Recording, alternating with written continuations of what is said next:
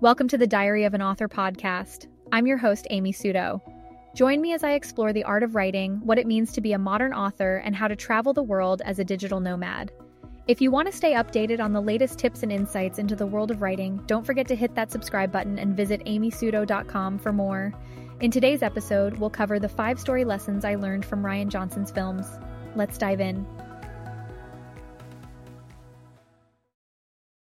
Hey, Amy, did you make this podcast partially created out of you wanting to tell people that you saw Looper before it was even out in theaters? Why, yes, yes, it is. That and writer director Rian Johnson's films make all of my top 10 movie lists. If I were stranded on a deserted island, I'd bring his high school noir film Brick with me. If I had three hours left to live, you can bet I'd be watching his feel good con man love story adventure, The Brothers Bloom. What's that, you say?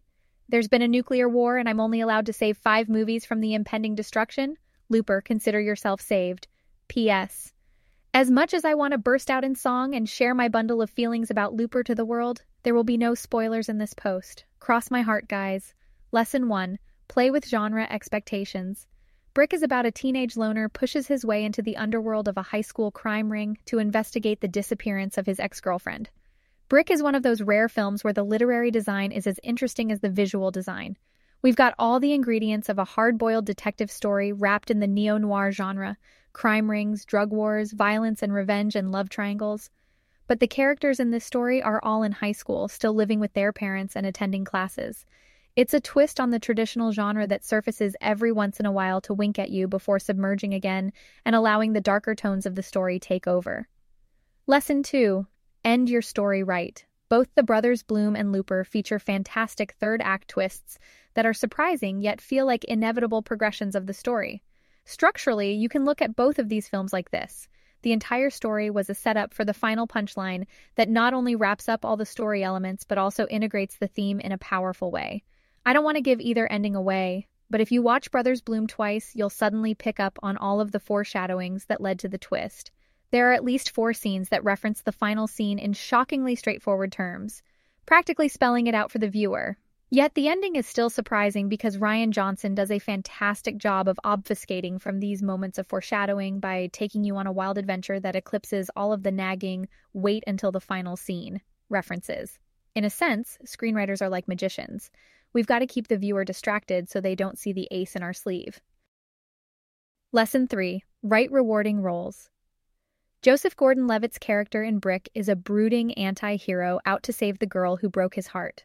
Mark Ruffalo's character in The Brothers Bloom tries to use his cons to give his brother a more rewarding life, stating that they've all been about you. But what I love about Rian Johnson's work is that he also creates compelling minor characters. The demolitions expert Bang Bang in Bloom says two words in the entire film, but she's almost always a source of comedic relief and is one of the most lively characters of the movie. The villains in Brick are colorful and interesting, and Jeff Daniels' character in Looper is ingenious.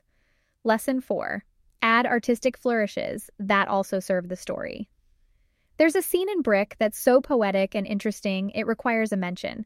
It's about 20 minutes into the movie, and it's the first time we meet the character Laura. She's reciting a few lines of poetry at the piano, and it's such an odd, intriguing poem that the moment resonates.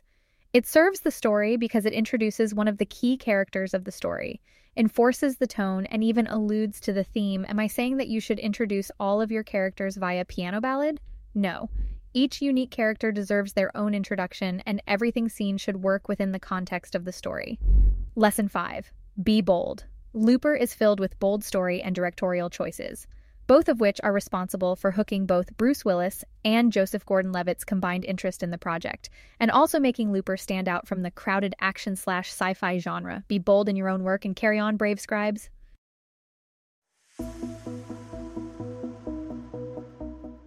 In today's episode, we explored Rian Johnson's impressive storytelling techniques, including his masterful genre play in Brick, and we also discussed five key lessons that can be drawn from his work, such as the importance of strong endings and bold artistic choices. Thanks for listening, and don't forget to subscribe or visit my website, amysuto.com, for more. And I'll catch you in the next one.